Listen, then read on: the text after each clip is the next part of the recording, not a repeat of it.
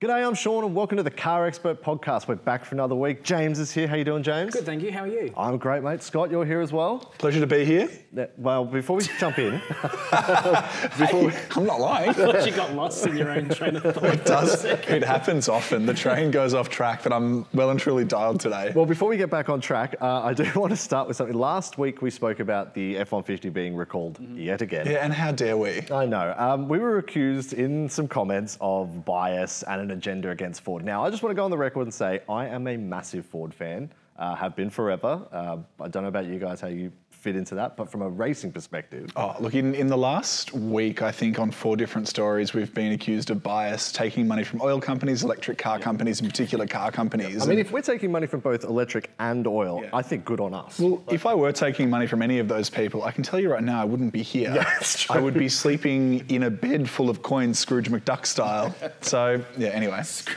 So anyway, to alleviate any uh, accusations of bias or agendas, I'm just going to run through all of the recalls that we have listed on the Car Expert website since December last year. Take a deep breath. All right, here we go.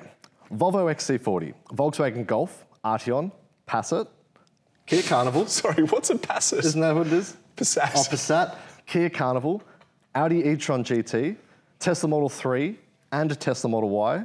James, did you want to take some of these? Because I'm running out of breath. Yep, okay. I'm on the VW train again. Volkswagen Caddy, Range Rover and Range Rover Sport. Range Rover Sport again. Nissan Navara, Tesla Model Ambiguous. I think that was that was a 1.3 was a- million Teslas all of recalled. Yes, a range them. wide. yeah, Volvo XC90, Mercedes GLE, Ford Mustang, Ram 1500. Do you want to take it from here, Scott?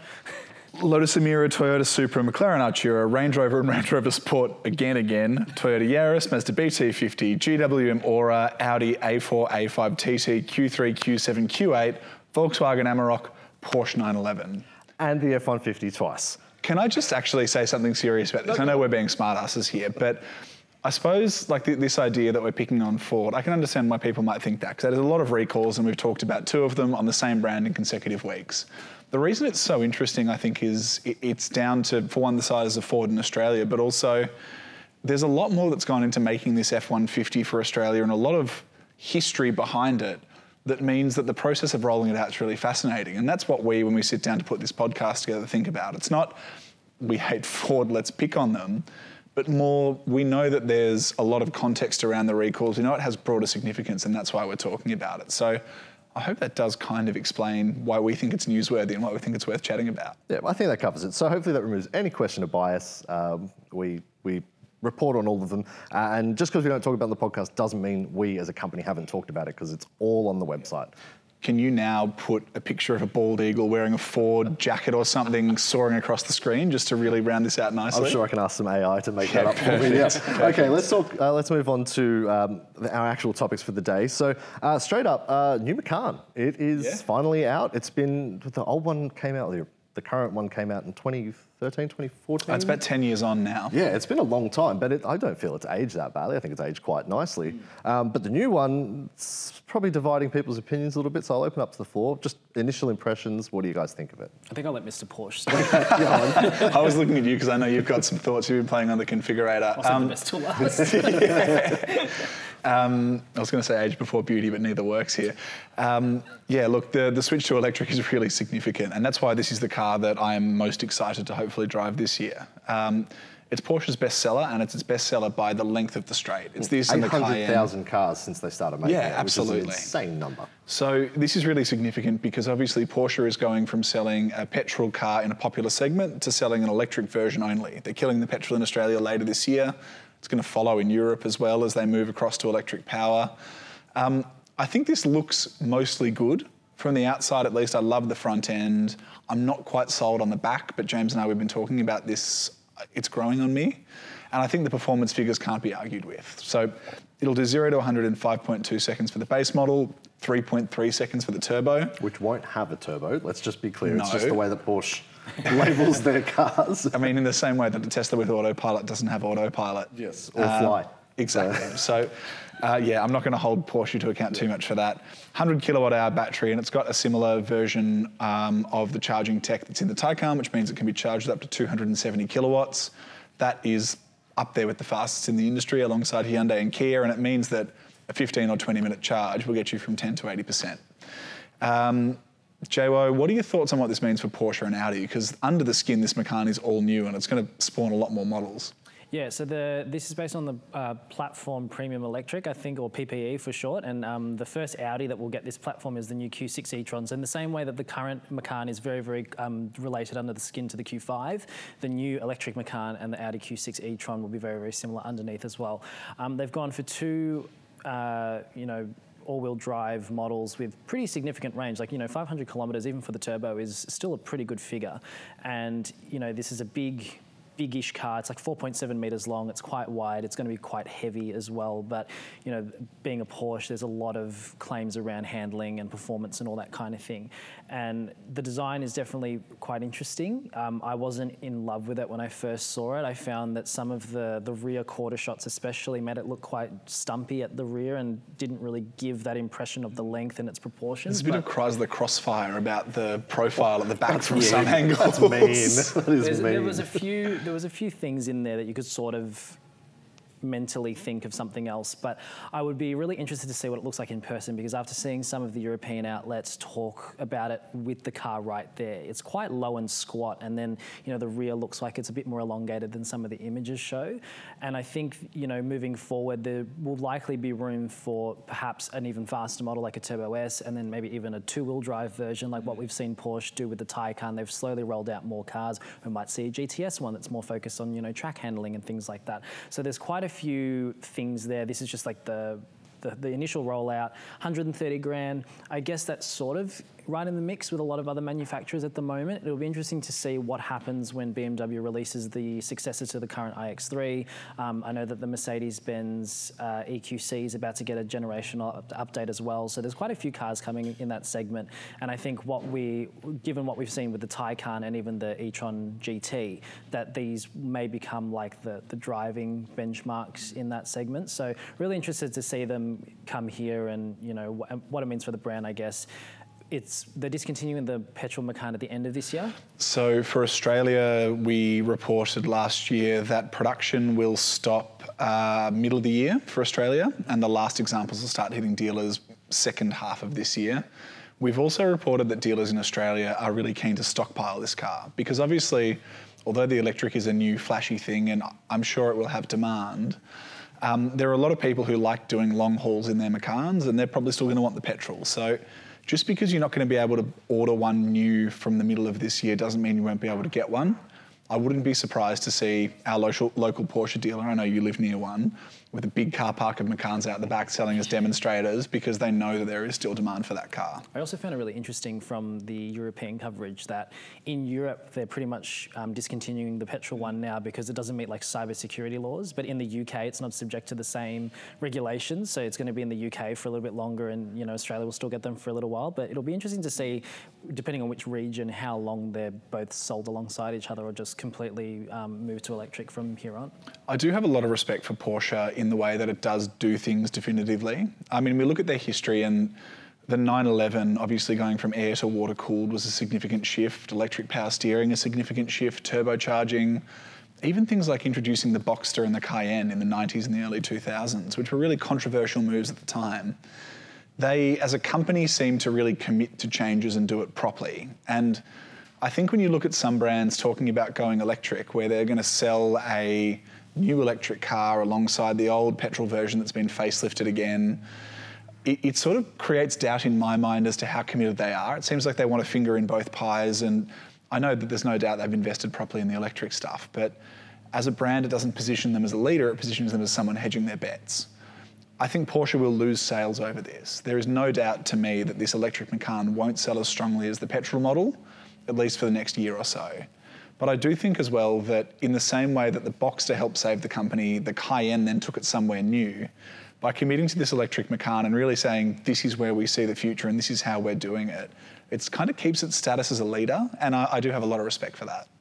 It's interesting because the petrol Macan you can get into for a lot less than what this EV is going to cost, mm. because they have a, a two litre turbo. Yeah, you're around get in. $100,000 as opposed to 135 Australian, something like that. Yeah, so I guess you could- like for a lot of people it was like an accessible Porsche that they could have, and it was still a family car.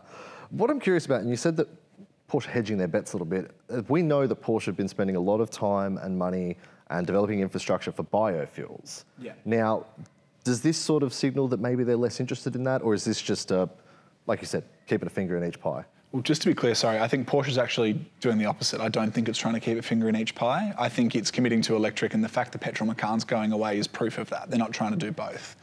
Uh, the e-fuels thing, which is a little different to biofuels, is still going on. It's a very challenging technical process because what they essentially do, and this is a very top level explanation, I'm not a scientist, so please don't come for me, but they uh, essentially try to create clean hydrogen and then capture carbon from the atmosphere and combine the two to create something that will fire like petrol in your car. It's a very complicated process, it's a very new process, and it's one that at scale does not really work. So, uh, although we've had people in the UK and um, European outlets driving cars powered by that fuel, it's going to be expensive initially and it's going to be made in small batches.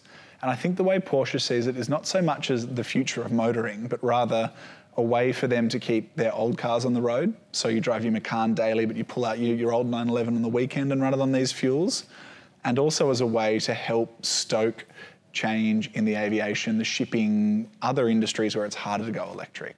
Um, it's a very different thing, and I, I think it'll it'll maybe let Porsche keep the 911 for longer than it otherwise would have. It'll allow it to keep its heritage fleet on the road and keep its old owners happy as well.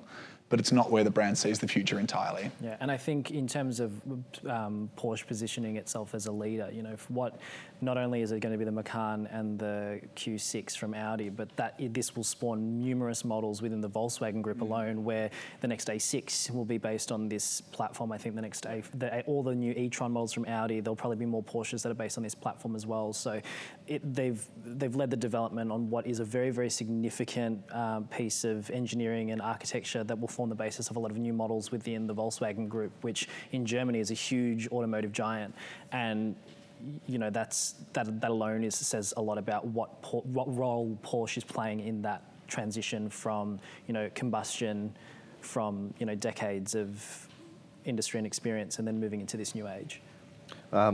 Any time soon that we're going to see an electric Cayenne, you reckon?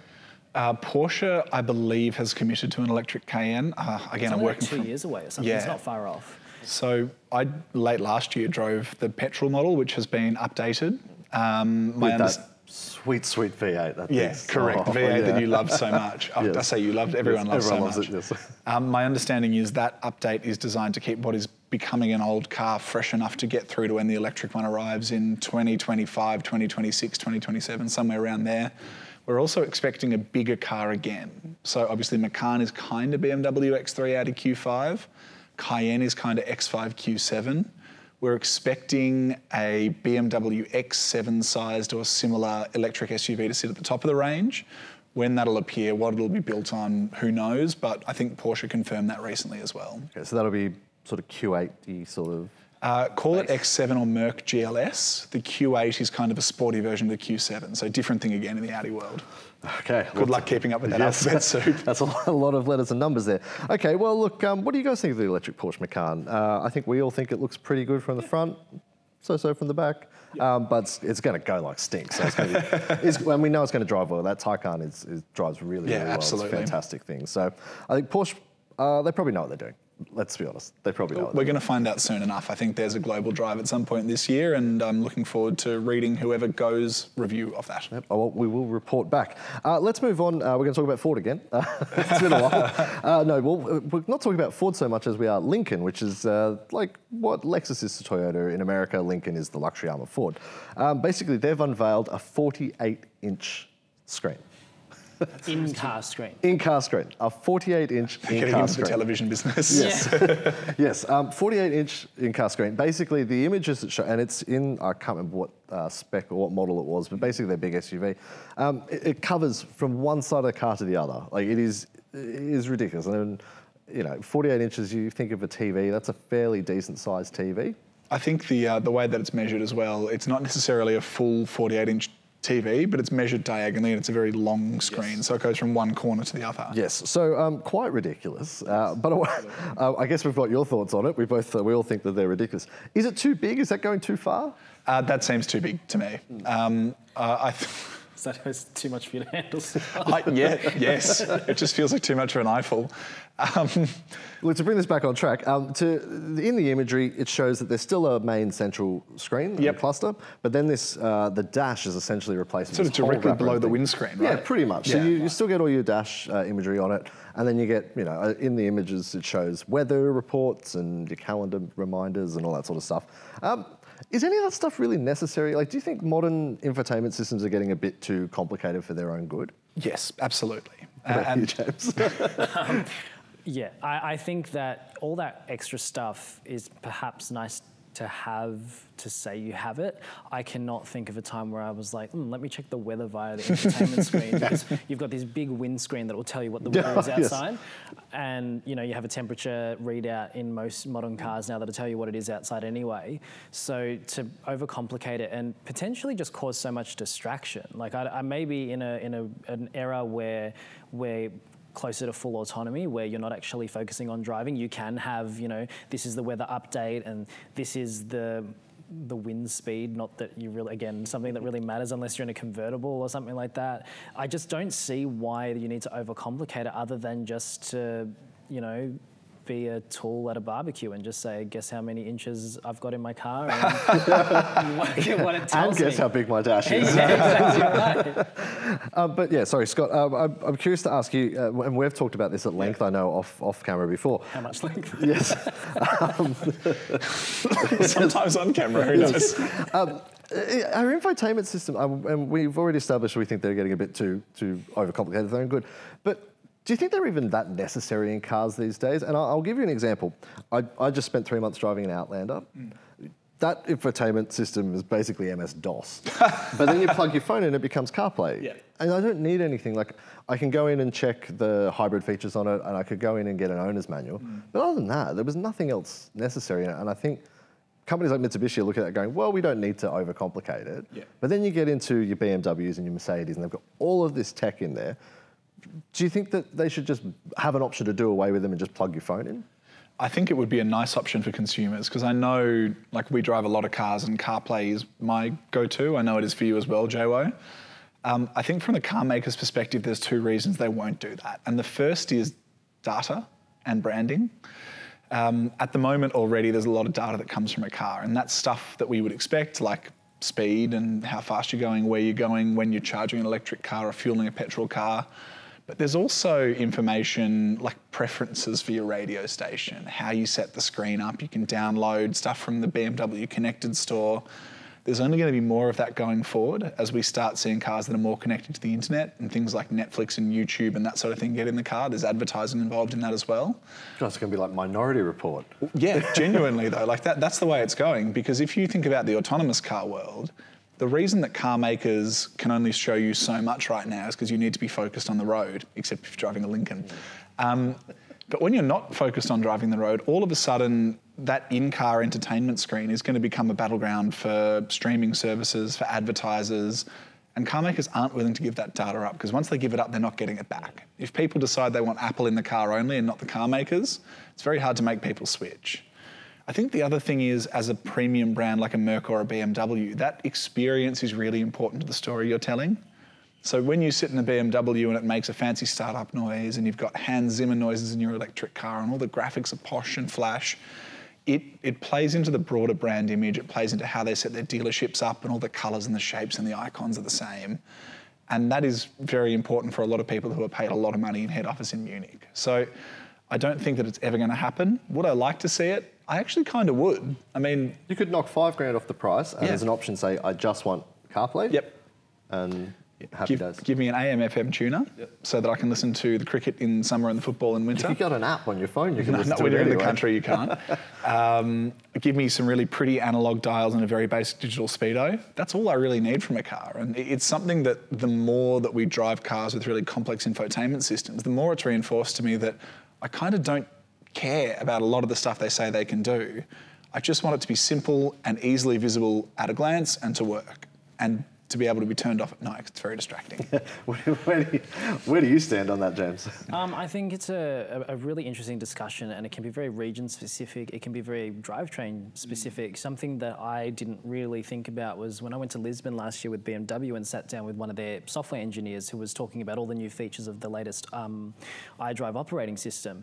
Was that with electric vehicles, people are spending 30 to 45 minutes while the car charges, and so you know we went through this demonstration of them streaming Bundesliga, which is like the German soccer league, and it's like you know we have this awesome new streaming service where you can watch it in real time and everything else. I'm like, well, how ridiculous is that? But then when we had the in-car demonstration where he showed me all the features and everything. Um, it made so much sense because you know there have been times when we've had to charge vehicles at public charges and you're sitting there for half an hour and whatever and it's you can either just be like this with your phone or you can have something there and almost have like a cinematic experience.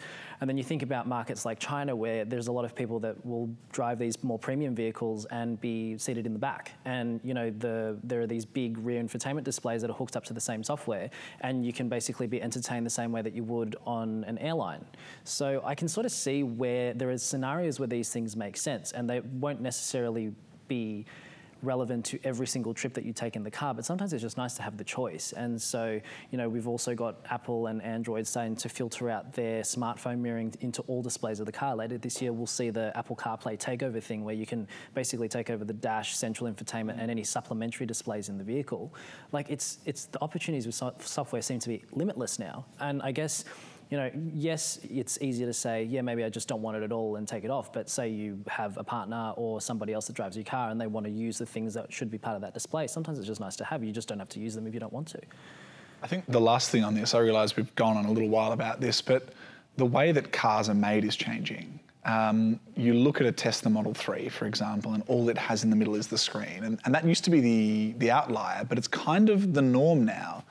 And that's partly because screen tech is really incredible, but also it's cheap for car makers. If you think of all the, the complexity that goes into making a really fiddly little button that only goes in one model, that only lasts for three years, and then when you update it, you have to change that button, you have to change the tooling at the factory, it's really expensive. As opposed to one big slab of glass in the middle, which is easy to do, it's replicable, and you can do it across your whole range. Car makers are only going to go further in that direction. And I think that's why these software experiences are so important for the brands. Previously, you could tell you were in a Mercedes because of the way the Mercedes buttons worked, and there was this feeling of quality, and the click was, you know, the same across all of them. When cars don't really have buttons anymore, they need to differentiate themselves in a certain way, and, and that's going to be through the software experience.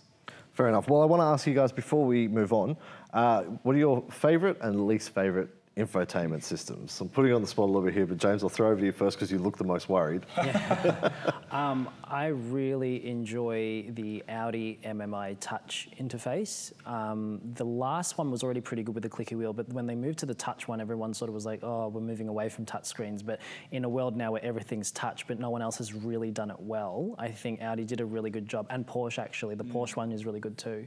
Is that it's still very traditional or conventional, but it manages to bundle in all the things that you would expect of a new system, as opposed to something like a and the new Merc one's okay as well, but like the BMW iDrive 8 mm. was way too confusing. And you know, you spend more time looking at the screen trying to figure out what you've t- just touched, as opposed to focusing on what you should be doing, which is driving. So I think that's probably the it's conventional but new school with the f- feature set. Uh, what about you, Scott? I'm with James on a lot of that. I think the Audi one is fantastic because it is super slick, it's super fast, it's super modern, but it's also really simple. There's no learning curve involved. Um, I think at the cheaper end of the market, Hyundai and Kia's latest system um, in the new Sorento, which we're about to talk about, does a really good mix of looking and feeling modern, but also being easy to use. So it's not perfect, but I think if you're looking at the more affordable stuff, the very latest Hyundai and Kia stuff is definitely right up there. Well, if any of those infotainment systems interest you uh, and you want to get behind the wheel of one, we've got a great service that can help you get in there possibly cheaper and possibly sooner than you think you might be able to.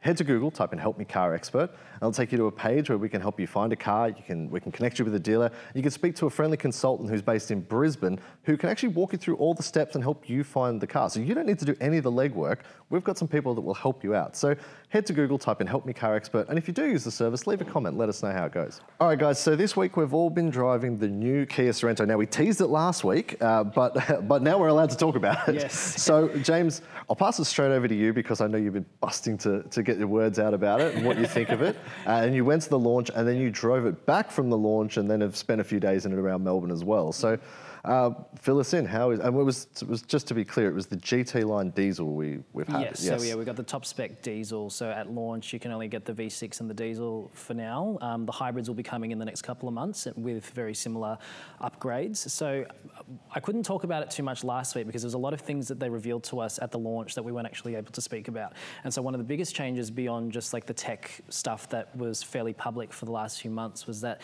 the new Sorento actually go, has gone through another retune um, locally. So um, Kia's local team, uh, led by Graeme Gambold, who have you know locally um, tested you know some 50 something Kia models since they started this program, have basically retuned the ride and the handling to just effectively make it better. So one of the key things for them was better comfort, but also better body control. Part of that is the fact that the new Sorento utilizes the new frequency selective dampers that debuted in the EV6, which I think basically, without being adaptive, can sort of reach or adjust themselves on the fly so that if you're on like a high frequency imperfection and then you do something, it makes sure that it, it's adjusted to the right damping force to, to, ensure that it's still comfortable and handles well. So it's like the best of both worlds.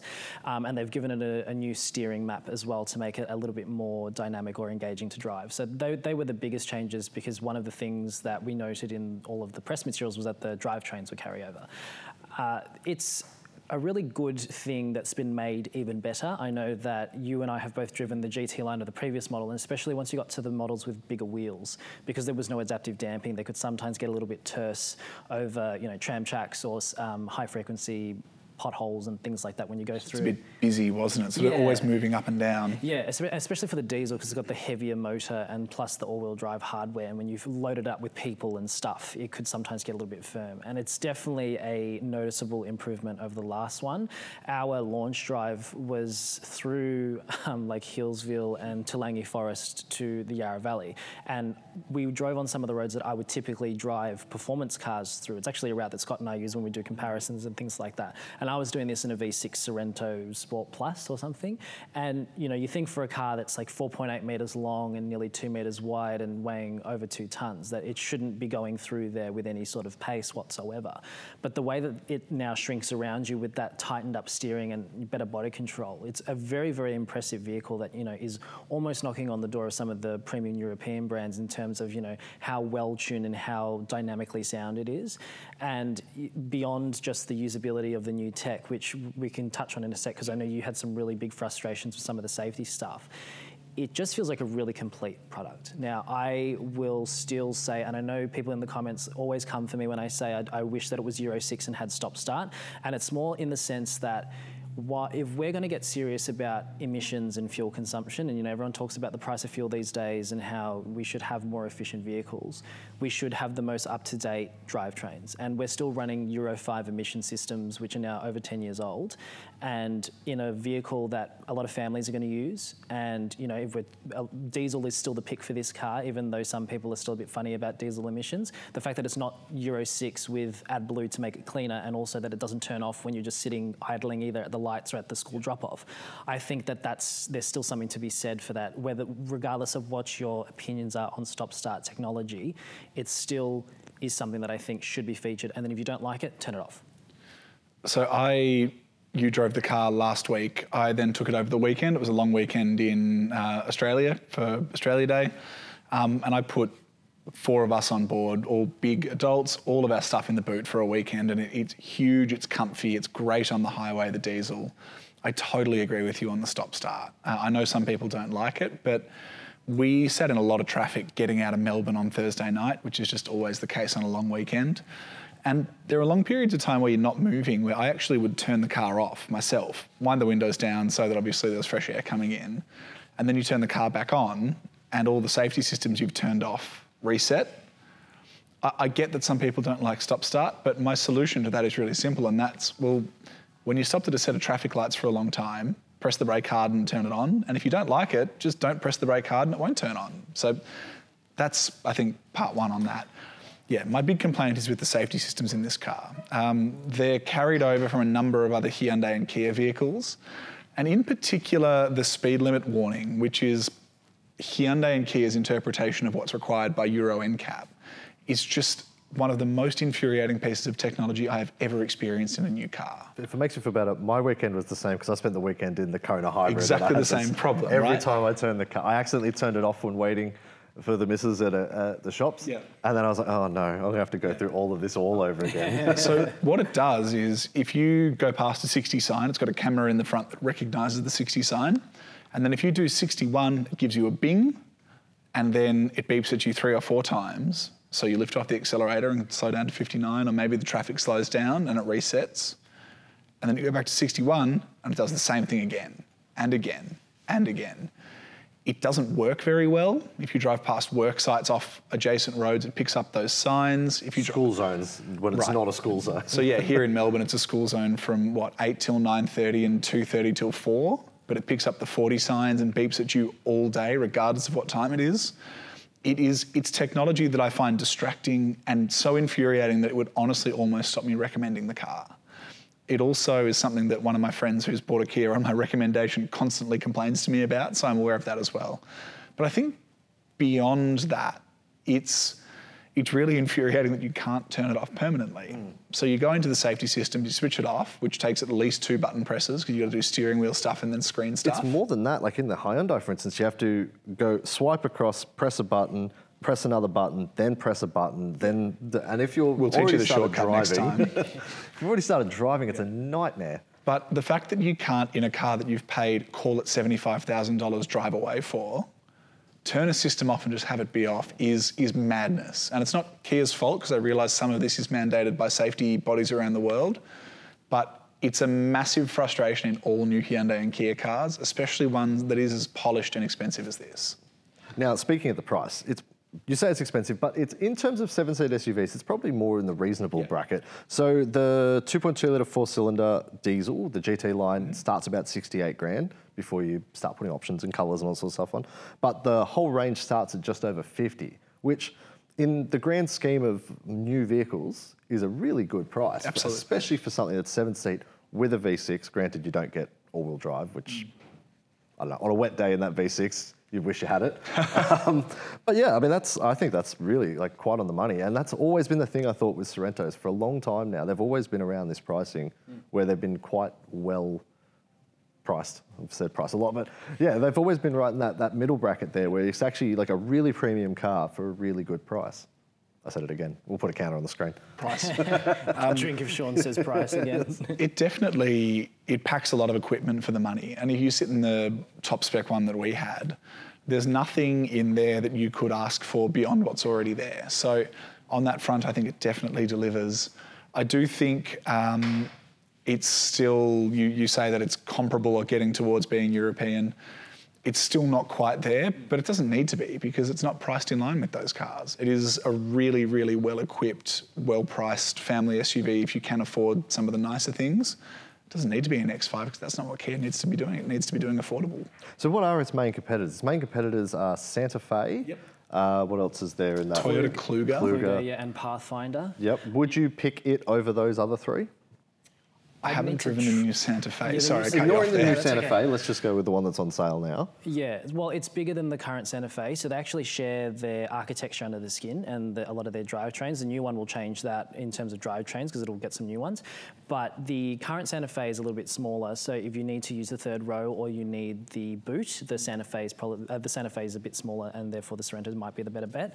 Um, in terms of the Kluger, if you do like for like in terms of when the hybrid comes online, the Kluger, I feel like with most Toyotas, the only ones that we recommend are the hybrids because the petrol ones are fine but not really that inspiring, and they're normally made for markets where you know emission stuff isn't that big a deal. So you know the, the hybrid Kluger is the benchmark for efficiency. The Sorento hybrid is good, but as you found out on your road trip a few months ago, it doesn't necessarily have the the touring efficiency that some of the other hybrids do. But Well, you get in a RAV4 and go on the highway and you'll use five, maybe six litres per hundred. Yeah, this and will that do about six Sorento to was, seven. Well, no, the Sorento that we had, we were up around eight or nine. Oh, so okay, yeah, yeah. it was really quite bad. So- In that diesel, I averaged 6.9, including a lot of time spent sitting in Right. traffic. So that's that's a pretty good Very number. a impressive. I was getting sub six on the launch in some of our um, highway stints as well. So there, because there's so many drivetrains on offer, you can find the one that suits you. And I think that what the Sorento does is that even though, like you say, it's not quite Euro in terms of how it um, is completely finished. But when you consider the features on offer, especially in the top spec ones, it's about the same price as a mid spec competitor. Um, or it's thousands less than a top spec rival. So a, a Kluger Grande hybrid is 80 grand. So this is almost, this is about 10 grand give or take, cheaper than the equivalent Kluger. And similar story for the Pathfinder, which while the Pathfinder maybe has a plusher interior than the Kluger, is not all that inspiring otherwise. And you know the, the Sorento has you know the Nappa leather and the panoramic roof and everything. It feels quite high end for what it is. And so it, it- and the display tech and everything now is still also better than what those other brands offer. the Sorento is definitely, of all those mainstream cars, the nicest. Yeah. It definitely feels the most posh. So, and yeah. it has a seven-year warranty, Yeah. which is really hard to beat. Yeah. So, So, yeah. it's it's I think in terms of and that's why it's so popular and that's why people are still lining up for them. They say that their waiting lists have maybe gone down a little bit now that they've moved over to the facelift, but people were lining up for 12 months for these and you literally can't go a day, I know in Melbourne at least, you can't go a day without seeing one. And plus they're all on like police and yeah, Yeah. they're very um, popular. Emergency fleets as well. So they've done a really good job at making that car the car for ev- everybody because you've got so many different variants and drivetrains and everything that people can really find the one that's perfect for them. So yes, if you do get arrested by a police officer in a Sorento, you will be comfortable in the back seat. At the very least. Yes, they'll put you in the third row. yes. Uh, okay, well, let's move on to our picks of the week. Uh, Scott, I'll pass over to you first. Is that What's because you endorse my pick I do week? very much endorse Yeah. your pick this week, but go right ahead. Uh, yeah, it's onboard footage from the Monte Carlo rally, uh, and it was a night stage from behind the wheel of um, Sébastien Ogier's Hyundai i20N. And he is driving on narrow mountain roads. There are people lining it on both sides. There's fireworks and flares going off. It's terrifying to watch the video, let alone to imagine what it was like on board, but it is such stunning vision. yeah, they, look, there is definitely something missing in the brain of Oh, rally drivers. that fear. them- They just have none. It's It- crazy. And I, I reckon they wouldn't even see any of that stuff. They would be so focused on six left. Yeah, into the two pace right. notes being read to them. That's all that they're thinking of. So, all right, James, what's your pick this week? Well, hot off my um, binge of Drive to Survive, I started becoming a fan of, of some of the drivers on the on the circuit.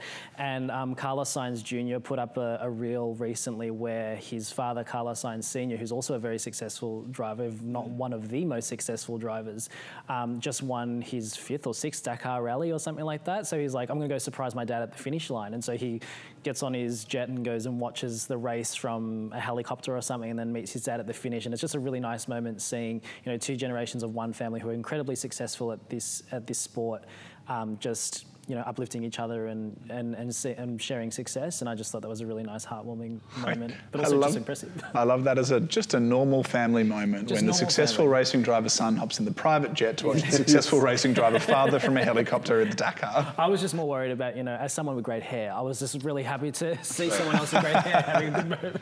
To be fair, on the flip side of that, there was vision that came out of Carlos Senior. Uh, last year was an Extreme E round, I think in Sardinia or something, in the middle of the desert somewhere, and he's watching Carlos Jr. like race uh, Formula One, Yeah. like on an iPad from the middle of nowhere. So yeah, yeah, it's nice family bonding time. All right, my pick is kind of a, it's a bit of an old one, but it actually popped up over the weekend. Um, if you guys saw the Barbie movie that came out last year, Yeah. Yes. there's a great sequence where uh, Chevy Blazer EV is being chased by two Chevy Suburbans. Yes. Yeah. Now we all Subtle know, product placement. Yes, there was some hectic product placement. The fun thing was that I found out over the weekend that Chevy Blazer didn't exist.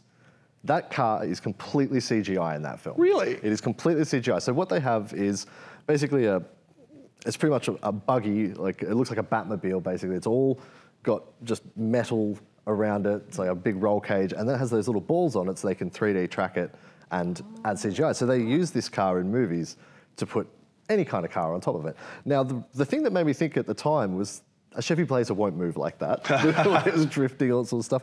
And it turns out it wasn't real. So if you have watched the Barbie movie and you thought something looked not quite right with that Chevy Blazer EV, uh, it's because it wasn't. It wasn't real. Fun fact, there you go. Movies, you can't trust them, as it turns out. Uh, that pretty much brings us to the end of this Sorry, week. just to be clear, Barbie wasn't a documentary. Oh, Just to be that explains a Yeah, lot. yeah, that's- okay. yeah. Yeah, I see. I thought yeah, the Chevy product placement was weird. No, there was no other product placement in No, the rest of the movie. none. Uh, that pretty much brings us to the end this week, guys. Um, next week we've got our big Q and A. People have been submitting questions, so we're going to answer all of those. Uh, and in the coming weeks, we're going to talk about the new Lexus GX. Mm. Paul is currently in America as we film this, driving that, so that's going to be a fun thing to talk about. Uh, we've got some other uh, exciting topics we're going to talk about, but we won't reveal them just yet. Before we wrap up, any final thoughts? I'm still blown away by the fact that Chevy Blazer didn't exist. That's really, I'm trying to picture how that all works. Yeah, it's very clever because there's even points where you can see it in the reflection of the Suburbans that did exist. Yeah. So, James, anything from you? I think I've had enough, so I'm good. there it is. There it is. We'll expect a check from Mattel for that one. Thank you, everyone, for joining us. Don't forget to like and subscribe and leave a comment, or if you're listening uh, audio-wise, leave us a review. Uh, we we always like getting new reviews and like to hear what you think. But until next time, take it easy.